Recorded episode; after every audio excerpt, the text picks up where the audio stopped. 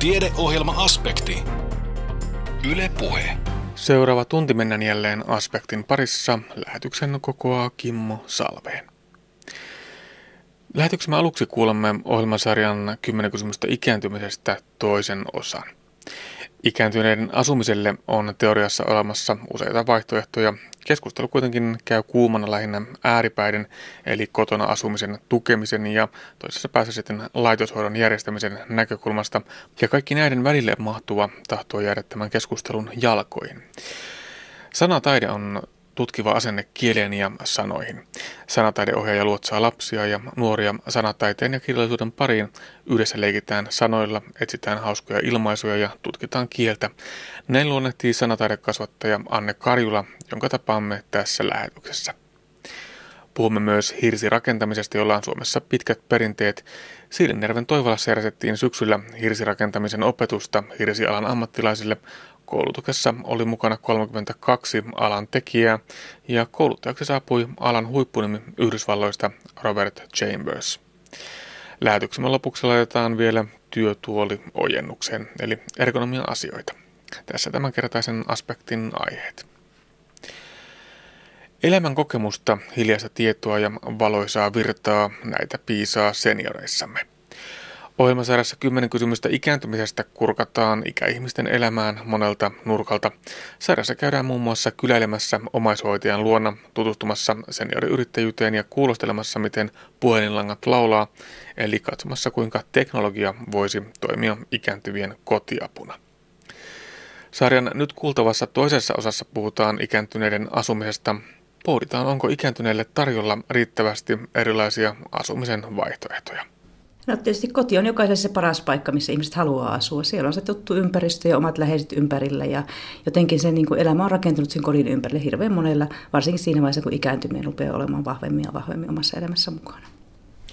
Millaisia ongelmia siellä kotona tukea ihan konkreettisesti tarvitaan?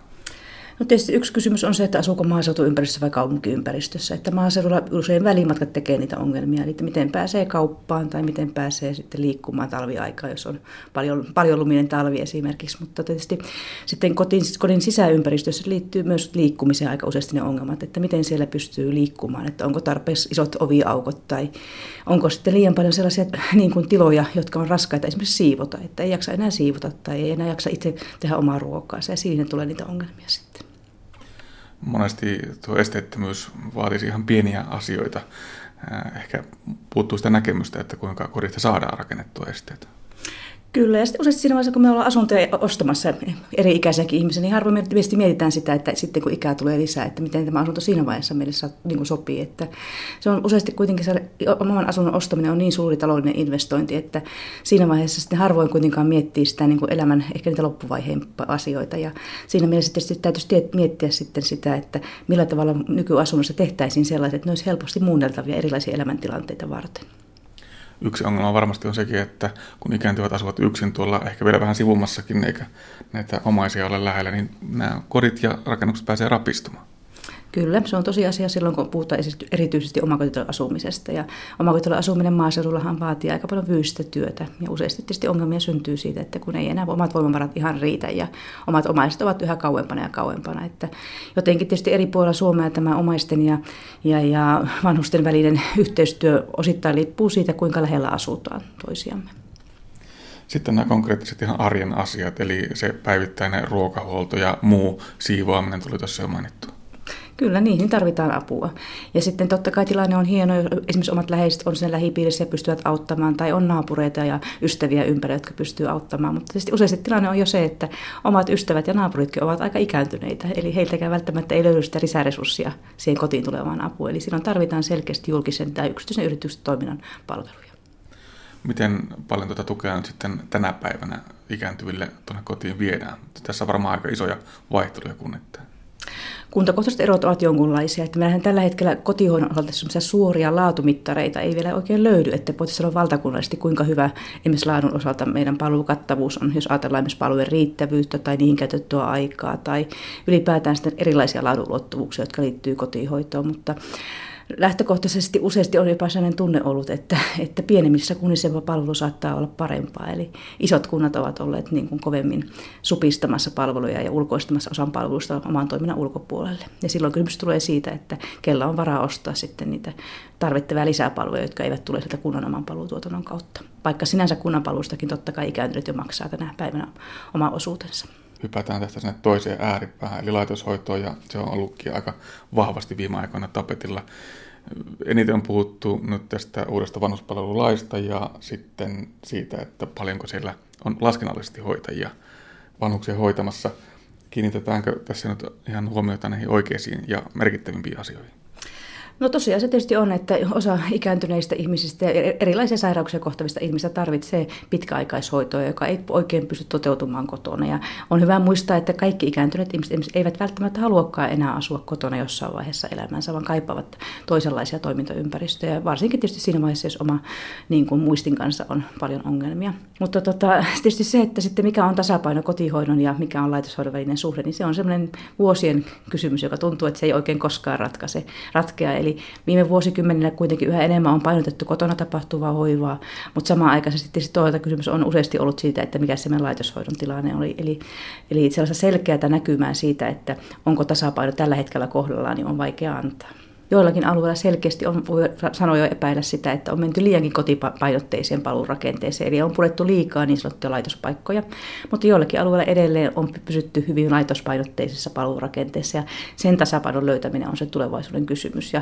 uskallus tehdä niitä ratkaisuja eri kunnissa. Eli useasti kuntatoiminnassa on sellainen pyrkimys, että jotenkin tuntuu, että ne vanhat traditiot, mitkä se taustalla ovat, niin vaikuttaa vuosikymmeniä. Eli määrätyllä uusien painotusten muuttaminen on hyvin haastavata. Keskustelu keskittyy hyvin pitkälti nimenomaan nyt tähän kotihoitoon ja laitoshoitoon, mutta nämä on tämän asian kaksi eri ääripäätä. Siihen väliin mahtuisi hirveän paljon muitakin vaihtoehtoja asumiselle ja ikääntyvät oikeastaan kaipaavatkin näitä erilaisia vaihtoehtoja. Kyllä tämä on aivan totta. Eli viime vuosina on ruvettu yhä tietoisemmin ymmärtämään sen, että kysymys on siitä, että millä tavalla ajatellaan kotia ja palveluja suhteessa toisiinsa. Eli, eli ajatellaanko sillä tavalla, että ikääntyneet palvelujen tarpeen lisääntyessä yhä enemmän hakeutuu paikkoihin, jossa käytännössä asuminen ja palvelut on yhdistetty yhdeksi kokonaisuudeksi vai pidetäänkö niitä erillään.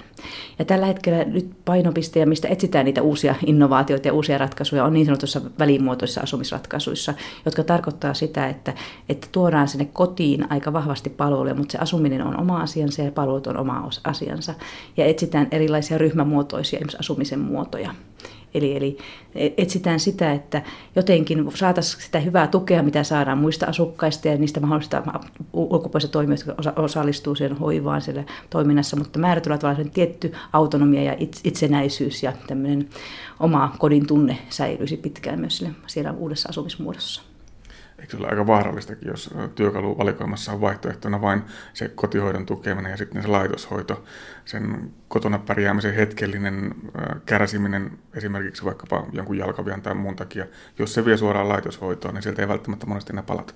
Tämä on aivan totta ja useasti sanotaankin, että, että jos kuntouttamista ei aloiteta siinä vaiheessa esimerkiksi erilaisten lonkkamurtumien tai erilaisten sairauksien myötä hyvin alkuvaiheessa, niin määrätävä peli on menetetty. Eli, eli tapahtuu niin sanottua laitostumista ja useasti sitten vähän unohdutaankin sinne entisiin tai sinne vahvempaan hoivan tarpeeseen. Eli siinä mielessä totta kai siinä vaiheessa, jos on vain mahdollista tukea siinä, siellä kotona tai niissä välimuotoissa asumispalveluissa sitten sitä asumista, niin se on, olisi tarkoituksenmukaista verrattuna siihen, että mennään suoraan sitten esimerkiksi pitkäaikaishoitoon terveyskeskusten vuodeosastoilla. Kotona asumisen ja laitoshoidon välille kaivattaisiin enemmän erilaisia asumismuotoja. Yksi tältä väliltä löytyvä asumisen muoto ovat erilaiset ikääntyville suunnatut asumisoikeusasunnot. Piipahdetaan Kuopion Pujonlaaksoon rakennetussa Pilvilinnassa senioreille rakennetussa asumisoikeustalossa kysymässä, miten iäkkäiden asumista tulisi järjestää. Pilvilinnan kohdalla kyse ei siis ole vanhainkodista, alaikärajakin on 55 vuotta. Asukas isännöitsijä Riitta-Liisa Jaakkonen. No suuri osa varmaan meidän asukkaista muuttaa, muuttaa sitten siinä vaiheessa, kun on jo jäänyt eläkkeelle ja ehkä sitten luopuvat jo isommista asunnoista, omakotitaloista tai rivitaloista ja haluavat sitten vähän niin kuin helpompaa elämää ja muuttavat kerrostaloihin. Mistä lähtökohdista te tänne tulitte? Aloitetaan vaikka Kaija Haajasta. Ihan, ihan lähinnä, lähinnä siitä, että on niin kuin vähän huolettomampi olla kuin tämmöisessä kerrostalossa. Kerrostalossa asunut aikaisemminkin, mutta aina sitten omistusasunnossa on kuitenkin ne remontit. Ja, ja sitten yksi, mikä on aika tärkeä asia, että, että on sitä ikäluokkaa, jolla ei ole iso eläke. Niin siitä syystä, että maksan aikanaan ollut tiukalla, kun on työelämässä ollut ja ostanut sen asuntonsa ja säästänyt ja säästänyt jatkuvasti, niin nyt sitten voi, voi niitä rahoja käyttää sitten, vaikka täällä on, niin kuin, tietysti täällähän on maksu vähän kalliimpi sitten se niin kuin vuokramaksu, mutta, mutta kuitenkin ei ole enää sitten siihen päälle, että voi, olla, tuota, voi suunnitella vähän elämäänsä niin kuin vapaammin. Niin se on se tärkeä asia tässä. Entä Jorma Niiranen? Yksi hyvä puoli, että tässä on aika paljon palveluita lähellä. Apteekit, postit, jopa kys ja, ja linjat kulkee tuosta vierestä. Pari kauppaa on ihan lähellä ja tuota, kuuntelumahdollisuuksia tuossa vieressä ja kävelypolkuja, että täällä on helppo asua. Se on varmaan yksi näiden palvelukonseptien perusajatuksistakin, että näitä rakennetaan sinne, missä palveluita jo valmiiksi on. Kuopiossakaan ei ole näitä tonttia saatavana, eli kyllähän täällä on voimakkaamminkin keskusteltu näistä ja vanhusten kotiyhdistykselläkin ollut haussa moneen kertaan, mutta kun ei löydy niitä paikkoja, että, että sitten mennä niin kuin liian kauaksi, niin se ei ole taas, se ei palvele ketään. Että täällähän on, on just, että monikin tulee sitten, että ehkä, ehkä vähän harhaankin kuvittelee, että täällä on palvelut meillä tässä talossa. Meillä ei ole, mutta ostaa voi palveluita. Että täällä ollaan kyllä, että hyvin omatoimistihan me eletään tässä. Että voi hyvin itsenäistä elämää elää, jos haluaa, mutta voi myös olla toisten kanssa paljonkin yhteydessä. Näkeväänpäs kierrosta siitä sitten Sirkka-Liisa Kalstela. No minä näin niitä ensimmäisiä kirjoituksia lehdestä, kun puhuttiin näistä alueista, että tänne rakennetaan tämmöinen senioritalo ja kiinnostuin välittömästi. Ja minua kiinnosti just se, että tuota, Tämä on tarkoitettu omatoimisille ihmisille, mutta täällä on myöskin yhteisöllisyys mukana. Että täällä ei niin kuin tavallaan jää sitten yksi niin kuin ehkä jossakin kerrostalossa muuten, varsinkin jos ei ole kovin kauan asunut paikassa, niin ei sieltä sitä yhteisöllisyyttä tavalla löydy. Että täällä tämä ikä tekee ihmiset aika yhteisöllisiksi. Miten tärkeää tämä yhteisöllisyys on Kyllä, kyllä. Se on hyvin tärkeää, että mulla on omakohtaisia kokemuksia tässä syksyllä että, tai loppukesästä, että kun en pystynyt menemään määrätyistä syistä tuonne kaupoille enkä apteekkiin, niin naapurit ja muutamat tutut täältä sitten tulivat kysymään, että mitä tarvitset ja käyvät mielellään apteekkiasiat ja kauppa-asiat siinä vaiheessa, kun itse ei päässyt. Tosi hieno juttu. Ja kyllähän täällä pysyy virkeä, niin kun se taulujen asettelu on riittänyt näihin saakka ihan ahkerasti. Tekevällä miehellä löytyy aina tekemistä. Niin, kyllä niin, näköjään. tekee sitä omaa.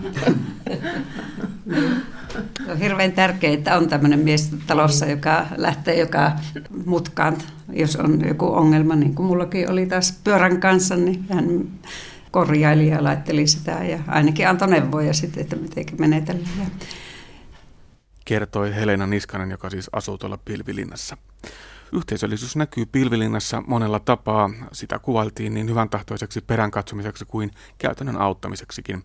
Lisäksi yhteiset kahvihetket ja esimerkiksi pienimuotoiset yleisöluontotilaisuudet keräävät mielenkiintoa. Olipa haastattelun aikaan tulossa muotinäytöskin. Mitä te olette mieltä, onko ikääntyville riittävän paljon erilaisia asumisen vaihtoehtoja tarjolla? Ei tietysti riittävästi. Näistäkin on, tiedetään nämä hyvä, hyvin nämä jonot.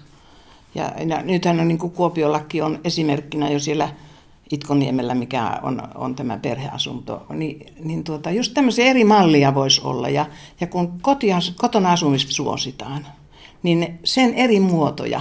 Tietysti tämä on yksi, yksi että on niin kuin tavallaan turva kuitenkin tässä paikan päällä, mutta, mutta tietysti voisi olla sitten myös sitä niin kuin perhe, eli voitaisiin olla niin kuin samassa asunnossa ja keittiöt yhteisiä, että näitä, näitä erilaisia mallia, mutta ei tietysti ole sitä, että jos laitokseen joutuu, niin sitten sä oot sen loppuikäiset, sen hyvin äkkiä tarvitse kuin viikko olla tuolla sängyssä, niin et pääsekään mihinkään, että, että siinä mielessä on tämä kotona asuminen on kyllä paras mahdollinen, jos kotiin saa apua.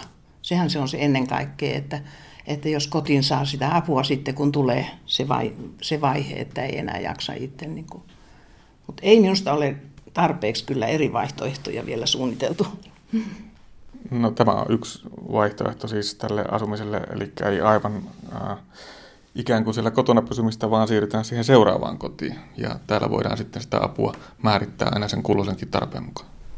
Kyllä, eli periaatteessa ihmiset voi täällä asua niin kuin ihan loppuun astikin, että tännehän saa kaupungin kotihoitoa ihan samalla tavalla kuin muihinkin, muihinkin taloihin tai yksityisiä palveluita tai ihan mitä tahansa. Että kyllä. No sitä yhteisöllisyyttä täällä ilmeisesti tuntuu olevan, mutta varmaan myöskin sitä omaa rauhaa riittää ihan sen mukaan, kun on tarvetta.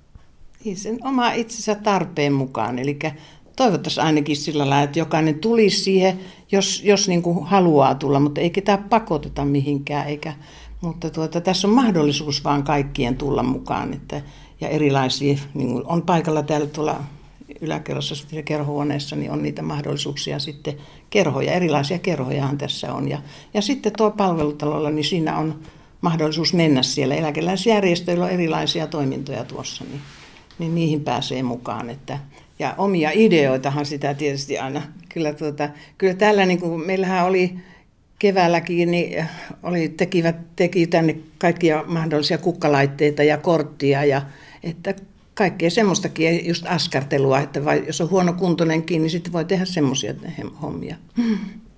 No, täällä on ollut semmoisia tiedotustilaisuuksia, jotka minusta on ollut hyviä. Eli on päivitetty niitä tietoja, mitä ihminen tarvitsee. Täällä on ollut palo, palolaitokselta, sitten on ollut liikenneihmisiä täällä terveyden ja noiden jäteongelmien selvittämistä on ollut. Tämä on minusta ollut tietopuolisesti hyvä, koska tässä iässä tahtoo kertaus, tai kertaus on ihan hyvä ja ne on unohtunut monelta ne asiat, että nämä on ollut hyviä, hyviä tilaisuuksia. Myöskin joita ei minusta tavallisesti niin kuin jossakin tavanomaisessa kerrostalossa ehkä tule järjestettyä. Täällä Riitta-Liisa on hoitanut ne.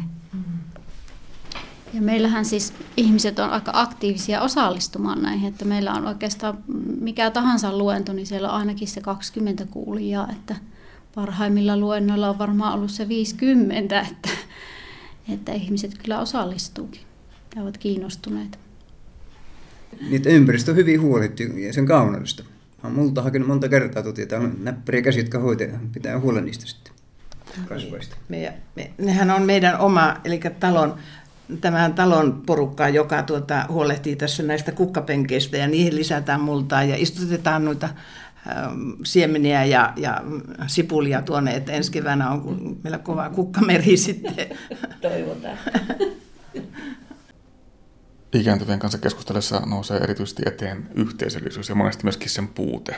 Tällaisissa erilaisissa välimuotoisissa asumisratkaisuissa, kun kootaan ikääntyneitä joissakin skenaarioissa tämmöisiin isoin ikääntyvien senioreiden kampuksinkin jopa, niin sieltä varmasti löytyy hyvin monenlaisia tällaisia ihan voimannuttaviakin elementtejä. Kyllä, eli olen saanutkin Suomen Akatemian rahoittavan hankkeen toimesta käydä tutustumassa Pohjoismaiden eri, erilaisiin seniorikampuksiin. Ja näissä seniorikampuksilla on ollut ilo huomata sitä, että kuinka monenlaista ja erilaista toimintaa voi todellakin olla tarjolla, tarjolla ikäihmisille. Että siellä on ikäihmisten diskoista ihan monenlaiseen harrastustoimintaan asti erilaista toimintaa.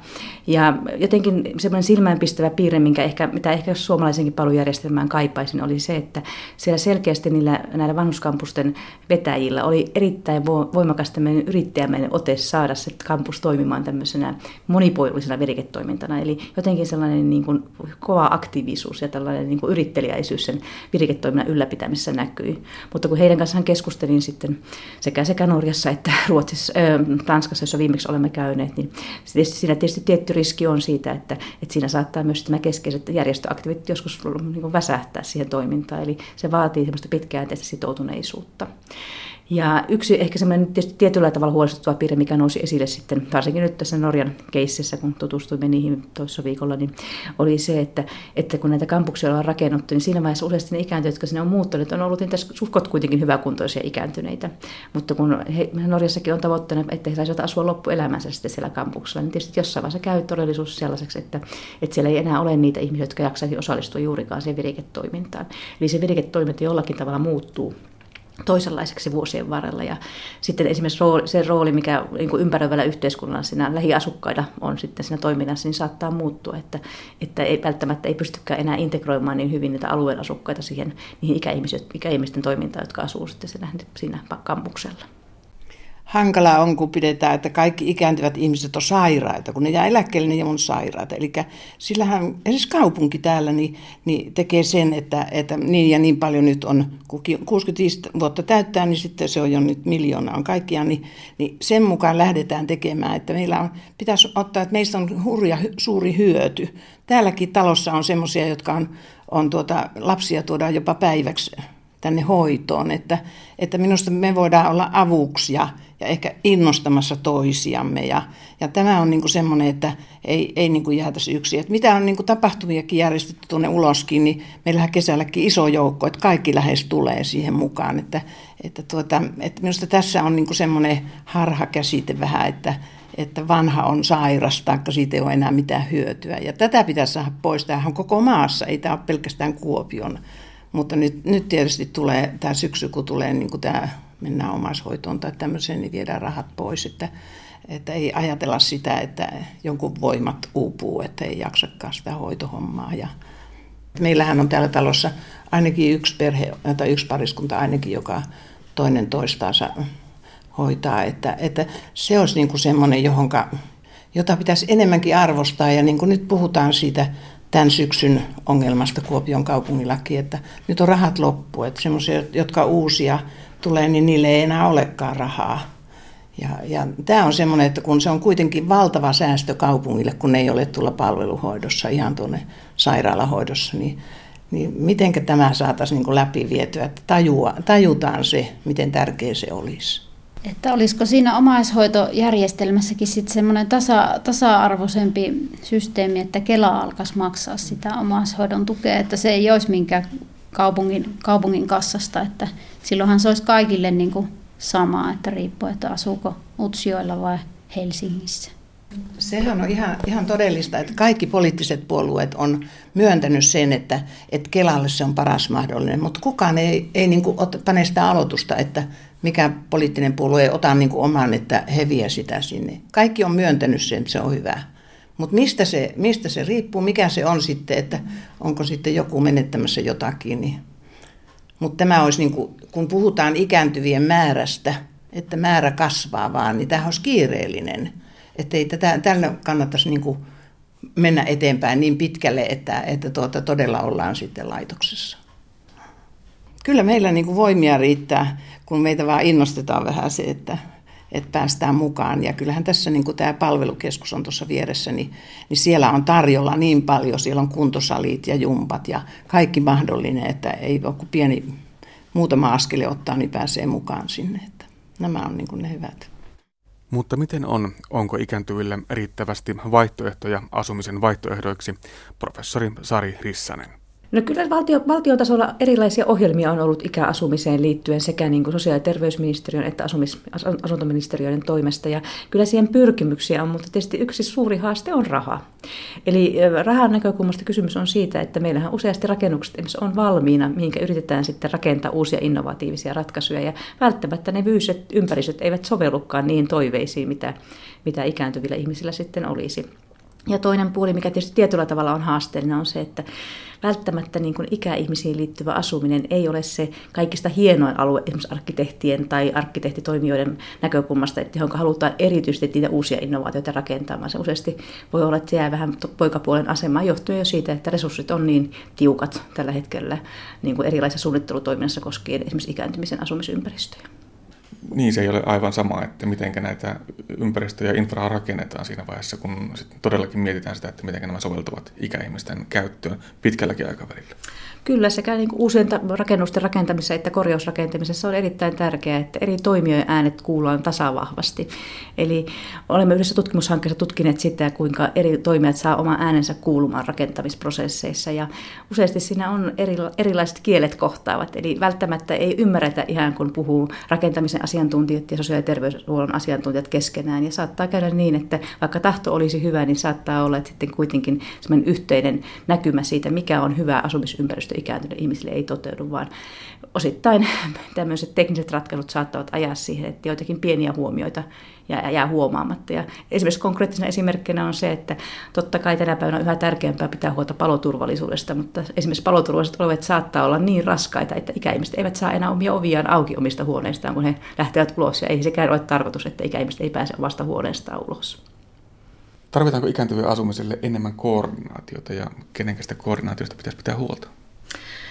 No totta kai jokaisen kunnan tai jokaisen sosiaali- ja terveysalueen, riippuen siitä, että minkä näköinen palvelurakenne tulevana vuosina meillä on nyt sitten linjautumassa, niin totta kai siellä tarvitsee erityistä koordinaatiota siitä, että on kokonaisymmärrys siitä, että minkälaista asumismuotoja meidän alueellamme on tarjolla. Ja tällöin esimerkiksi teknisen toimen ja sosiaali- ja terveystoimen välinen yhteistyö alueella on erittäin tärkeää. Eli yhdessä täytyy miettiä niitä ratkaisuja ikääntyneiden asumistarpeisiin, mutta myös samalla tavalla muiden väestöryhmien asumistarpeisiin.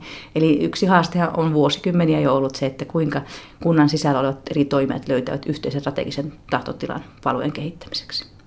Näin totesi sosiaalityön professori Sari Rissanen Itä-Suomen yliopistosta.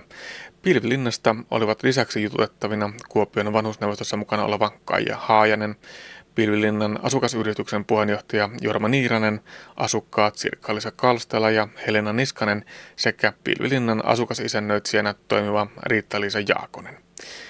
Ikääntyneiden asioita käsitellään jälleen viikon kuluttua, tuolloin aiheena fyysisen ja psyykkisen kunnon ylläpitäminen matalan kynnyksen palveluiden avulla. Sitten puhutaan sanataiteesta. Onko tämä tuttu juttu? Nokkelasti sanailtu tekstiviesti tai pohdiskelevan lennokas Facebook-päivitys ovat nykypäivän arkista sanataidetta parhaimmillaan. Silti sanojen ja kielen puolesta on syytä olla huolissaan. Sanataidekasvattaja Anne Karjula tuumaa, että suomalaisten hyvä sisälukutaito on hivenen rapistumassa ja tässä sanataiteella onkin erityisen tärkeä tehtävä. Mutta mitä tämä sanataide sanan varsinaisessa merkityksessä oikein on, Anne Karjula kertoo. Jos yhdellä lauseella pitäisi sanoa, niin sanataide on tutkiva asenne kieleen ja sanoihin. Mutta tietysti mitä se konkreettisesti on, niin se on kirjallisuutta, lukemista, kirjoittamista, sanoilla leikkimistä, kuvan ja sanan vuoropuhelua. Tekstiviestikin voi olla sanataidetta, jos siinä on se semmoinen tutkiva asenne tai, tai jollakin tavalla erityinen mielenkiinto niihin sanoihin, että, että on haluttu asettaa se tekstiviesti jotenkin tietynlaiseen muotoon, että ne sanat viestivät myös siellä taustalla. No entä sitten toisaalta Facebook on meille kaikille tuttu ja moni meistä roikkuu siellä ja päivittelee näppäriä, nokkelia, päivityksiä. Eräs ystäväni miettii oikeastaan kaiken elämänsä sen kautta, että minkälaisen päivityksen tästä tilanteesta vaikka saisi aikaiseksi. Voiko joku Facebook-päivitys olla sanataidetta, kun sitä tosiaan rustataan ja mietitään, että kuinka sen päivityksen sinne tekee? No kyllä se just oikeastaan se tausta-asenne on siinä tärkein, että, että jos siinä ne sanat on tärkeitä ja tärkeitä se, miten se asettaa – niin kyllä Facebook-päivityskin voi olla sanataidetta. Ja, ja siis tänä päivänä yksi sanataiteen muoto on blogikirjoitukset, jotka on ikään kuin tämmöinen julkinen päiväkirja. Että meillä on paljon uusia tämmöisiä sanataiteen muotoja tänä päivänä. No onko sanataide sinänsä tällaisena määriteltynä asiana, terminä, onko sekin aika uusi juttu? No itse sana ei ole hirveän uusi, tai no, miten voi sanoa, että nuori kulttuurissa, varmasti nuori suomalaisessa kulttuurissa nuori, että kyllä sitä on nyt yli kymmenen vuotta, jos sitä, sitä sanaa siitä käytetty, ja, ja sitä on paljon pohdittukin, että onko se hyvä, hyvä sana kuvaamaan tätä sanataiteen kenttää, mutta ei kyllä parempaakaan ole löytynyt ja mitä enemmän on itse työskennellyt sanataiteen parissa, niin sitä enemmän on sitä mieltä, että se on erittäin hyvä, hyvä sana tälle toiminnalle tai tälle harrastukselle. Kuinka paljon sanataiteella ja kirjallisuudella on tekemistä suoraan keskenään? No hyvin paljon, että kyllähän sanataideopetuksessa jo on kirjallisuus hyvin keskeisessä asemassa, että, että jotenkin niin kuin kyllä kirjoittava ihminen aina lukee ja jotenkin se lukeminen on tie siihen omaankin kirjoittamiseen. Lukeminen, kuunteleminen, tarinoiden, runojen, runoihin tutustuminen. Että, että kyllä mä näen, että se on yksi keskeisimpiä asioita sen kirjoittamisen ohella. No keitä se sanataide koskettaa? Kaikkia. Kaikkia koskettaa sanataide, mitä suurimmissa määrin. Mm. Entä omalla kohdallasi, Anne Karjula, olet sanataideohjaaja. Joo. Mitä se pitää sisällä? No tietysti sanataideohjaaja tai itse käytän mieluummin sana, sanataidekasvattaja, kun lasten ja nuorten parissa toimin, niin sanataideohjaaja tietysti on, on henkilö, joka sitten näitä lapsia ja nuoria luotsaa sinne sanataiteen pariin, kirjallisuuden pariin, siihen, että yhdessä leikitään sanoilla, etsitään hauskoja ilmaisuja, tutkitaan sitä kieltä, riippuen tietysti sitten ikäryhmästä, kenen kanssa tehdään. Mutta muun kuin opetuksen kautta, niin kyllähän sanataide on läsnä vahvasti. Itse luen paljon, kirjoitan jonkin verran, ehkä liian vähän, voisin sanoa, että toivoisin, että olisi enemmän aikaa sille. Ja sitten omien lasten kautta, että kyllä meillä kirjallisuus ja tarinointi on hyvin vahvasti ihan arjessa läsnä. Että tällä hetkellä on vanhin lapsi on semmoinen seitsemänvuotias, että tällä hetkellä on nämä vitsit semmoinen iso voimavara, mitä kuulee joka päivä uusia ja niitä asetellaan samoja vitsejä uusiin muotoihin, että senkin näen, että se on semmoista arjen sanataidetta. Eli päiväkodeissa, kouluissa, vapaa-ajan harrastuksissa, taiteen perusopetusta, aika moneen kohtaan sitä sanataidetta, jos puhutaan lapsista ja nuorista, niin voi liittää. Kyllä, kyllä. Ja varmaan keskeisessä asemassa siinä on just päiväkodit ja koulut tällä hetkellä, kun puhutaan sitten myöskin tästä huolesta, että, että tämmöinen niin kuin hyvä sis- sisälukutaito on niin kuin vähän rapistumassa täällä meillä Suomessa, että, että jollakin tavalla sanataiteella on nyt niin kuin tärkeä tehtävä. No millä tavalla sanataide mahtuu sinne näiden edellä mainittujen tahojen suunnitelmiin ja sisältöihin? Täytyykö taistella siitä omasta paikasta vai onko tosiaan nyt sellainen tilauskin sanataiteelle? No kyllä selvästi on sitä tilausta ja jos ajattelee sitä, että miten se mahtuu, niin se, että sitähän kyllä on, on jo päiväkotien ja, ja koulujen sisällöissä paljon. Mutta että ehkä mikä niin kuin just meidän sanataidekasvattajien tai kiertävien sanataideopettajien tehtävä sitten siellä kouluissa on, niin on tuoda just niitä uusia muotoja, että miten sanataidetta voi tänä päivänä aivan uudella tavalla lähestyä. Ja, ja koulussa tietysti on äidinkielen opetuksessa on jo, käytetään paljon semmoisia sanataiteen, tai itsessään on sanataidetta, mutta et käytetään paljon sanataiteen menetelmiä ja harjoituksia. Mutta, mutta meillä kuitenkin, jos puhutaan harrastuksena sanataiteesta, niin ei ole sitten välttämättä niin tiukkoja muodollisia opetuksellisia kohtia siellä sanataiteen opetuksessa, että se enemmän painottuu just siihen ilmaisuun, ehkä tarinoiden rakenteeseen tai muotoon ja niiden ideoiden jäsentämiseen. Meillä Suomessa on tällainen mahtava järjestelmä kuin taiteen perusopetus lapsille ja nuorille. Siellä on kaikkea mahdollista musiikista, käsityöstä, arkkitehtuurista, myös sanataiteeseen saakka. Ja ympäri Suomea on syntynyt tällaisia sanataidekouluja. Täällä Pohjois-Savossa toimii sanataidekoulu Aapeli. Kuinka hyvän suosion sanataide on saavuttanut täällä taiteen perusopetuksen piirissä? No tällä hetkellä hirveän monia kouluja ei ole, jotka laajasti tätä sanataiteen perusopetusta antaisivat. Että Vantaa on yksi pisimmällä siinä, että se on semmoinen ura, ura-uurtava sanataidekoulu. Eli kyllä jokainen sanataidekoulu varmasti ammentaa ison osan sieltä sanataiteen perusopetussuunnitelmasta, mutta monikaan koulu ei sitten itse siinä järjestelmässä tai tuen piirissä ole. Et meillä on hyvinkin isoja kouluja, kuten esimerkiksi Oulussa Valveen sanataidekoulu, jotka ei varsinaisesti kuulu siihen piiriin, mutta heillä on tietysti oma opetussuunnitelmansa, jossa on paljon samaa kuin tässä sanataiteen perusopetuksen opetussuunnitelmassa. Mutta että kyllä se on semmoinen suuntaa antava ja monissa pienemmissä kouluissa, aloittaneissa kouluissa kyllä pyritään sitä kohti, että, että se vaan vaatii paljon sitä pohjatyötä ja sitä, että saadaan sitten sitä oppilaskuntaa myöskin sinne. Koska sanataide ei välttämättä ole lapsille ja nuorille niin tuttu, niin he ei osaa automaattisesti hakeutua sanataiteen pariin tai sanataideharrastuksen pariin. Niin, mitä luulet? Ehkä ne vanhemmatkaan eivät välttämättä tunne kovin hyvin, että sinne jumppasalille tai jääkiekkohallille on helpompi sitä omaa lasta kiikuttaa harrastamaan kuin sanataidekoulun.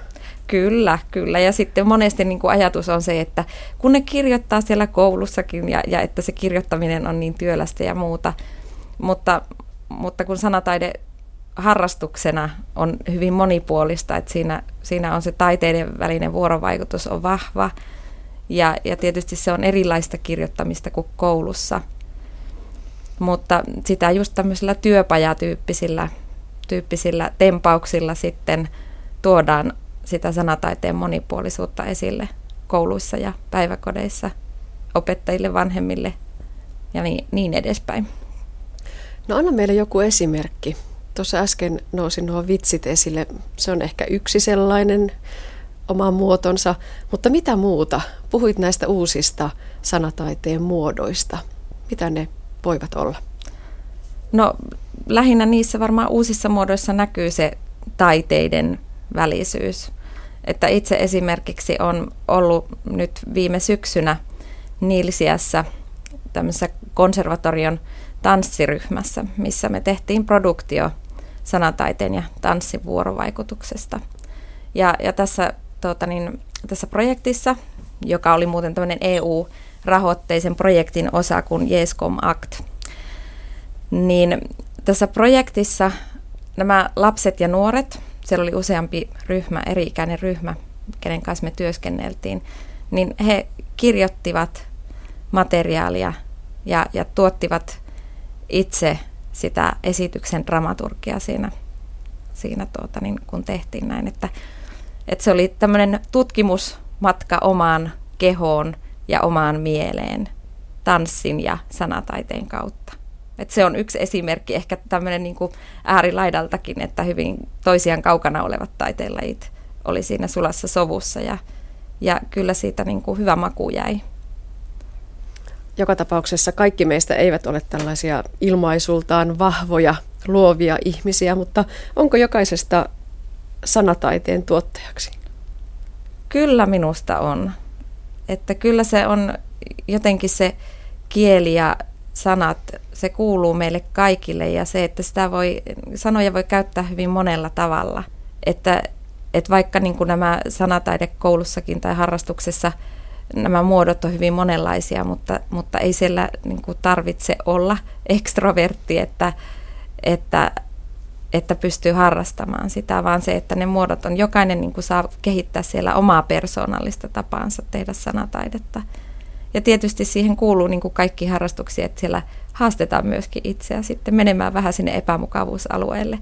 Sekin on sitten kokemus, josta voi kirjoittaa vaikkapa.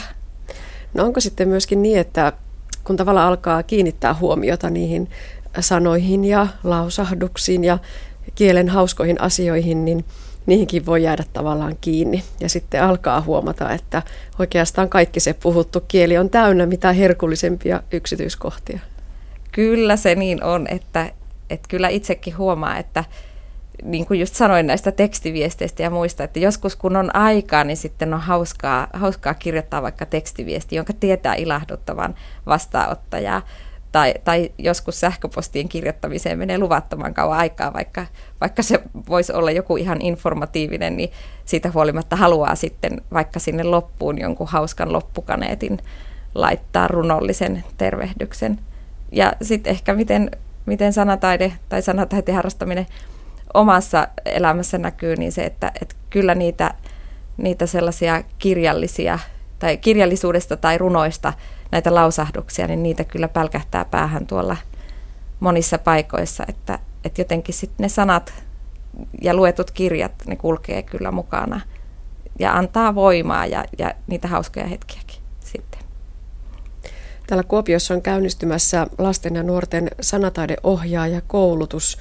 Onko siinä tavoitteena, että tavallaan jo niitä ammatissa toimivia, lasten ja nuorten parissa toimivia ihmisiä koulutetaan nyt sitten lisää nimenomaan tästä sanataiteen näkökulmasta?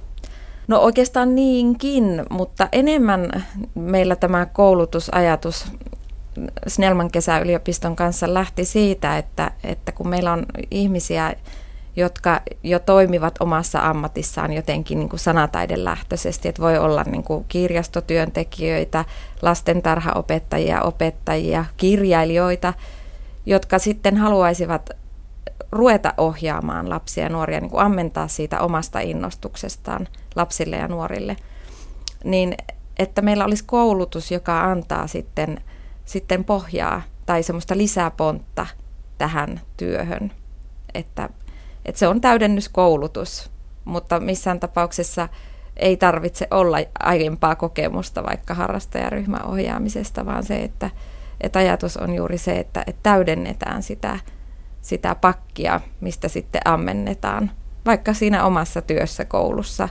tai, tai päiväkodissa tai kirjastossa. Näin sanataidekasvattaja Anne Karjula. Hänet tapasi Anne Heikkinen. Kuuntelet siis aspektia, jonka kokoaa Kimmo Salveen. Tiedeohjelma Aspekti. Yle Puhe. Puhutaan seuraavaksi hirsirakentamisesta, jolla on Suomessa pitkät perinteet.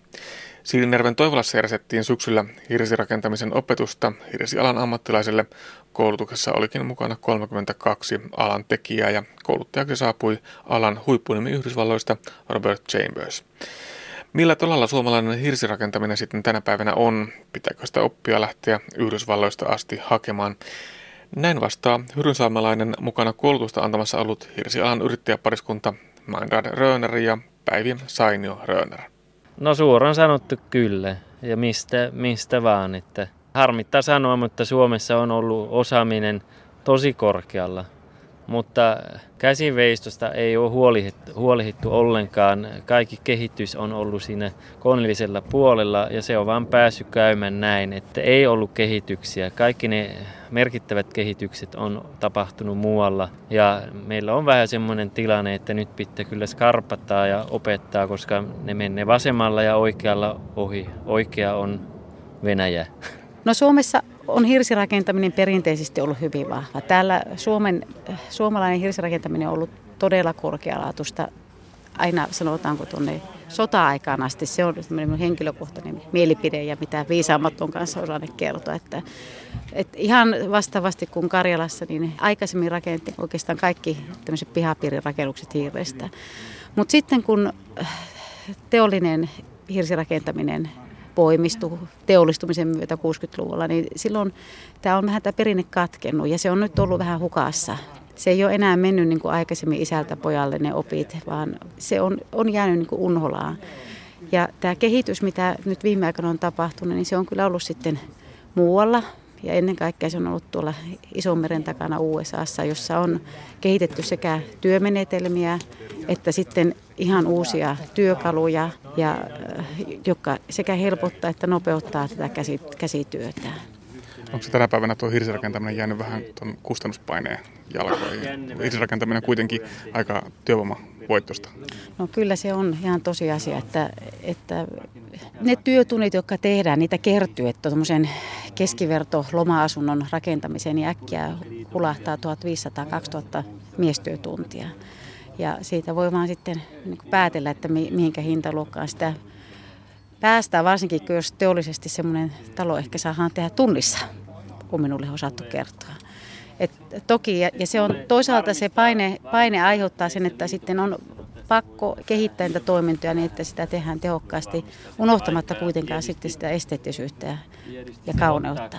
Tosin sitten voi aina miettiä, että tämä rakennuksen eliikä saattaa olla, tai pitäisi olla se sata vuotta ja parhaimmassa tapauksessa jopa 200-300 vuotta. Että sitten voidaan niin suhteuttaa niitä kustannuksia. Ja nyt sitten te Hyrynsalmalaisella yrityksenä olette täällä myöskin mukana. Täällä rakennetaan tällaista isoa hallia ja aika yllättää hirveästi. No niin, no kas kumma. No itse asiassa tästä on tulossa suojakatos ja, ja tuota, näiden tässä näiden kahden päivän aikana on sitten työpajoja, jossa tämän hallin eri, eri rakenteita sitten, sitten kootaan. Että tässä on toisessa työpajassa tämmöisiä vaarna- ja hammaspalkin teko, joka tämä mies Maira ohjaa ja, ja sitten Robert Chambersilla on sitten hänen, hänen, hänen aiheena on kehärakenne, joka on harvemmin täällä Suomessa käytetty, mutta on hyvin näyttävä ja, ja se on myös tämmöisiä kantavia rakenteita. I've had a love of natural logs and working with them as a building material for over 30 years. It's it's the warmth of them, it's the visual treat of seeing the natural shapes.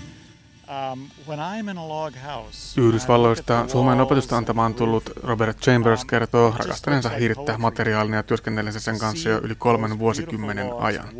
Hiiressä kiehtoo luonnollisen materiaalin lämpö ja ulkonäkö. Hirsitalo ja hirsien kudelma on kuin runoutta, eikä Chambers tiedä mitään muuta yhtä kaunista rakennusmateriaalia. that is as natural and beautiful to me. Uh, the quality of the craft has definitely uh, improved a great deal. 30 years ago in North America, a lot of the log buildings were really quite roughly made. Um, and now uh, we have achieved uh, advances in Chambers toteaa käsityön laadun parantuneen aikojen saatossa paljon. 30 vuotta sitten Pohjois-Amerikassa hirsirakentaminen oli nykyistä karkeampaa. Nykyisin hirsiliitosten laatu ja hiiren viimeistely on huomattavasti parempaa. Ihmiset rakastavat sitä tunnetta, kun voidaan kuljettaa kättä hyvin viimeistellyn hiiren päällä.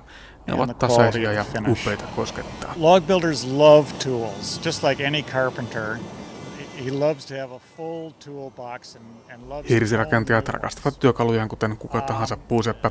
Chambers kertoo, että eniten työssä käytetään moottorisaa ja taltaa, jotka eivät työkaluna ole juurikaan vuosikymmenten aikana muuttuneet. Käyttöön kuitenkin on tullut uusia työkaluja, kuten Kuten saatoitte jo huomatakin, taustalla kuuluu aina välillä melko voimakastakin lentokoneiden meteliä. Tämä johtuu siitä, että olemme vain muutaman kilometrin päässä Rissalasta. Ja kuinka muuten käynnissä on haastattelua tehtäessä ilmavoimien Ruska 2012 harjoitus.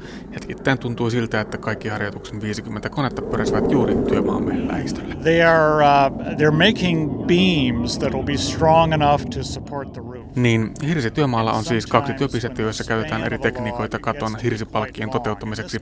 Seitsemänmetrisiä palkkeja tarvitaan kaksi päällekkäin ja ne liitetään toisiinsa.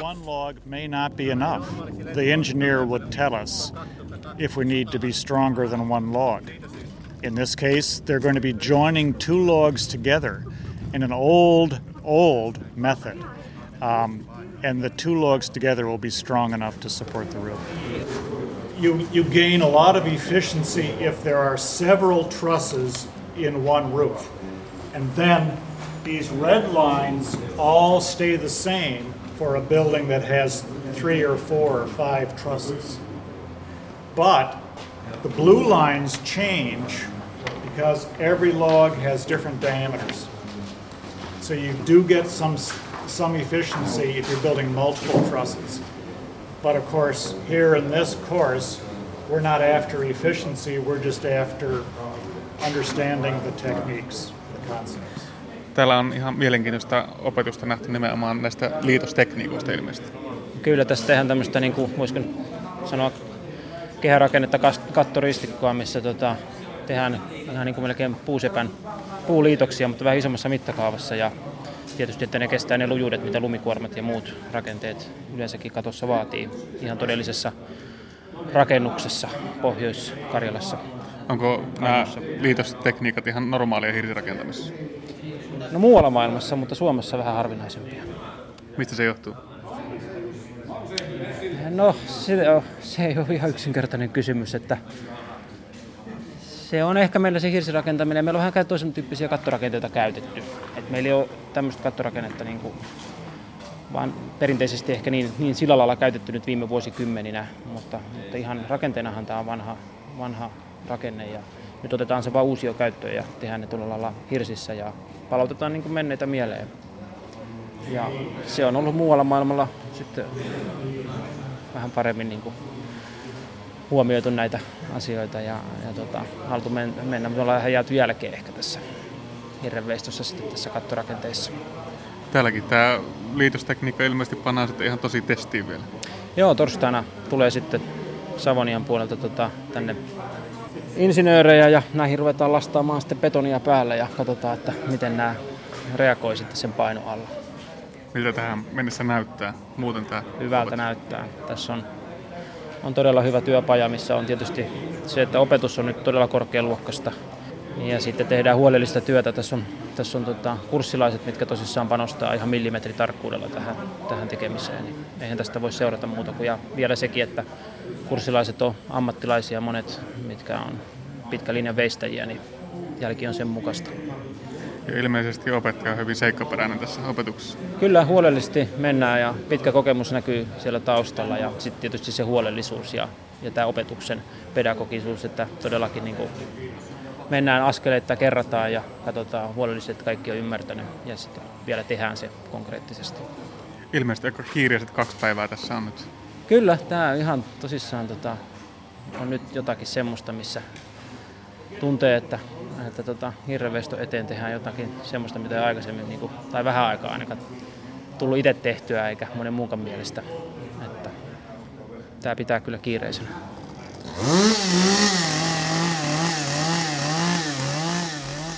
Näin koulutusta summasi hirsiopettajana toiminut Esa Aaltonen Savon ammatti- ja aikuisopistosta.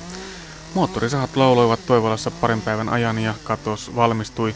Paljon oppia siirtyi mestareilta oppilaille. Mutta mitä sitten kun hirsirakenteet laitetaan tosi testiin, eli painoa päälle?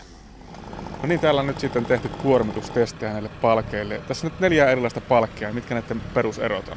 Joo, neljä erilaista palkkia on ja kaikki on tehty niin kuin kahdesta puusta ja se, ne kahdet puut pitää sillä lailla yhdistää, että se liukuma niiden välissä häviää. Ja meillä on, kaikki on niin kuin sama lähtöläpimitta ja meillä on yksi, joka on sahattuista parrusta ja modernilla täyskierreruuvilla sitten yhdistetty. Ja sitten on kolme hyvin perinteisiä. Yksi on kiilavarnapalki, tammikiiloilla. Sitten on pyöreästä puusta hammaspalkki ja sahatusta puusta hammaspalkki. Ja voittaja on selvästi se pyöreästä puusta tehty hammaspalkki. Voittaa ihan selvästi myös tämä moderni, moderni menetelmä. Nyt näitä on täällä kuormitettu tuohon yksi kerrallaan nostettu tuommoisia 1500 kilosia betonielementtejä. Kaikki kuitenkin ilmeisesti kestää tuommoisen liki 10 tonnin painon. Joo, se itse asiassa se ruuvattu palkki ei ole kymmenellä tonnilla rasitettu, koska insinööri on laskenut, että ei, ei, kannattaa, ei kannattaa tehdä. Mutta sitten nämä vanhalla menetelmällä tehtyt, kyllä ne kestää ja varmasti ennen kuin se murtuma tulisi, voisi nostaa vielä huomattavasti enemmän, mutta ei ole tarkoitus rikkoa niitä. Millaisia lumikuormia nämä tämän pituiset palkit pahimmillaan joutuisi kestämään? No itse asiassa tämä Kiila Varnapalkki, se saa ihan oikeasti aika iso kuorma katosta, harjasta ja se on pistekuorma, se tulee suoraan tolpan kautta puolen välin jänneväliä ja se enimmillään olisi alle 5 tonnia, eli nyt se on ollut yli 10 tonnia, eli kyllä meillä on aika paljon varaa.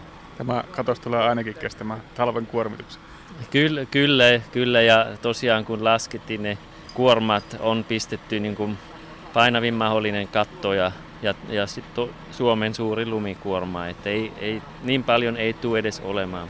Mutta se taipuma tosiaan saisi olla tälle jännevälille 35 millimetriä ja, ja tosiaan siihen piti laittaa jo 9 tonnia, että se meni edes siihen, se pahin näistä, näistä palkista, että luotetaan vaan vähän enemmän siihen luonnonpuuhun.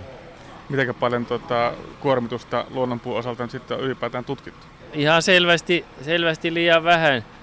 Semmoinen on, mitä minä tiedän, on se käytäntö, että jos on luonnonpyöreä puu ja siihen ei ole koskettu, eli nippanappa saa kuoria, silloin se saa aika hyvät arvot.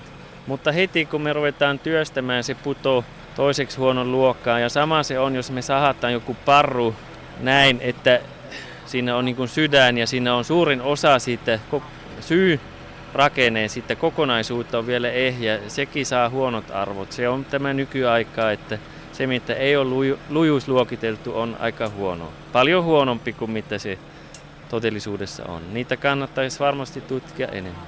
Eli sen sijaan, että joka tänne laitetaan liimapuupalkkia, rakennetaan sinne, niin voitaisiin suosia ihan tämmöisiä kauniita, muutenkin luonnon kauniita elementtejä. Joo, no ainakin jos se rakennus on muuten semmoinen, semmoinen että se ulkonäkö on tärkeä ja, ja sanotaan näin, että esimerkiksi kaikki seinät on hirrestä tehty. Kyllä silloin liimapuupalki on vähän semmoinen vieras esine. Liimapuupalki varmasti, jos pelkästään kustannuksille lasketaan, se, se voittaa.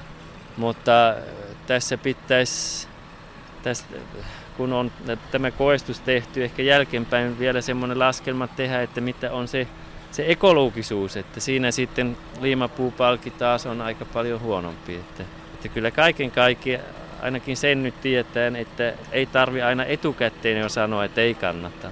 Hieno oli, että tämä tapahtuma täällä saatiin, saatiin toteuttaa ja sitten varsin nämä testit oli kyllä semmoinen pitkä ajan haave, että kerran pääsisi niin näkemään ja näyttämään, että mihin se puu oikeastaan kykenee. Näin kertoi Mainda Dröner Alppisalvokselta Hyrynsalmelta. Hirsialan koulutusta annettiin viime syksynä Savon ammatti- ja järjestämässä koulutustilaisuudessa.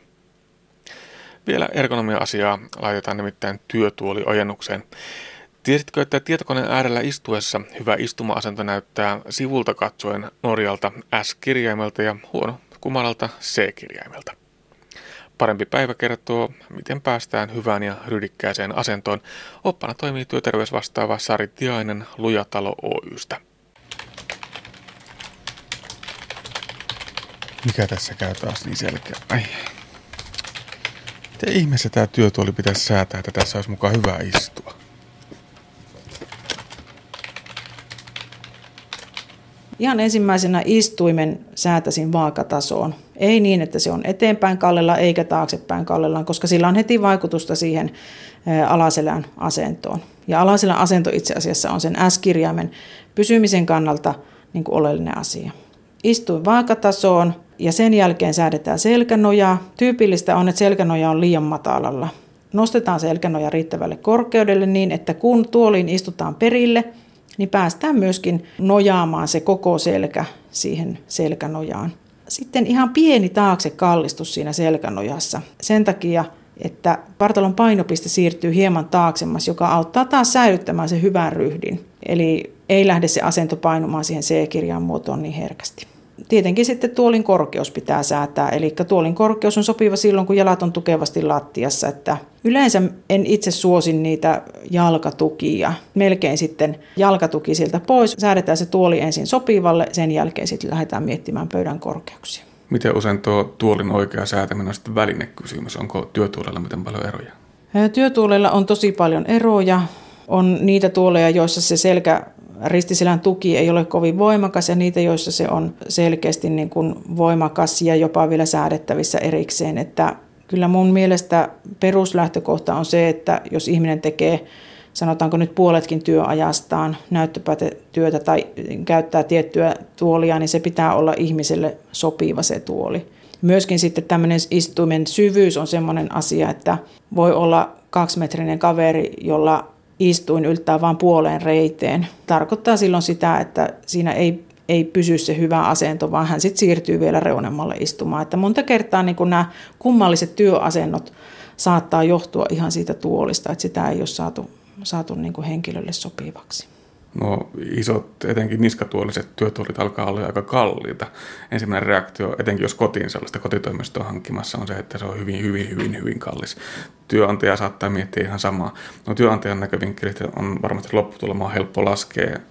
Sairauspoissaolot on hyvin kalliita, mutta kotona siihen ei sitten välttämättä siihen kalliiseen tuoliin haluta kuitenkaan satsata. Tietysti riippuu siitä, miten paljon sillä kotona sitä työtä tai vapaa-ajan tietokoneen käyttöä sitten tekee. Että mä itse olen lähtenyt niin kuin siitä liikkeelle, että vaikka en kotiin valtavan kalliita tuolia ole hommannut, niin esimerkiksi mun lapsilla on semmoiset hyvin ristiselkää tukevat tuolit, joissa on sitten helposti säädettävissä se istumen syvyys ja sitten se selkänoja itse asiassa yhdellä ainoalla säädöllä. Eli on laatu, laatumerkkejä, sanotaanko näin, joissa sitten on tämmöisiä halvempia versioita, jotka kotikäytössä on aivan loistavia. Mieluummin kuin huonekaluliikkeestä, niin mä suosittelisin sen tuolin hankintaa ihan toimistokalustefirmasta, jossa sitten vaan otetaan se vähän yksinkertaisempi versio sinne kotiin. Näin olimme siis hyvän työasennon jäljellä Lujatalo Oyn työterveysvastaava Sari Tiaisen kanssa. Saman teeman äärellä ollaan jälleen viikon kuluttua, jolla laitetaan myös työpöytäojennukseen. Työtuolihan ei vielä yksin riitä. Näin on siis aspektimme jälleen päättymässä. Menneen tunnin aikana puhuttiin hirsirakentamisesta ja siihen liittyvästä osaamisesta Suomessa. Tutustumme myös sanataiteeseen, mitä se siis tarkoittaa, ja Oimasarassa 10 kysymystä ikääntymisestä. Aiheena oli tällä kertaa senioriasuminen. Ikääntyneiden asioita käsitellään jälleen viikon kuluttua. Tuolloin aiheena fyysisen ja psyykkisen kunnon ylläpitäminen matalan kynnyksen palveluiden avulla.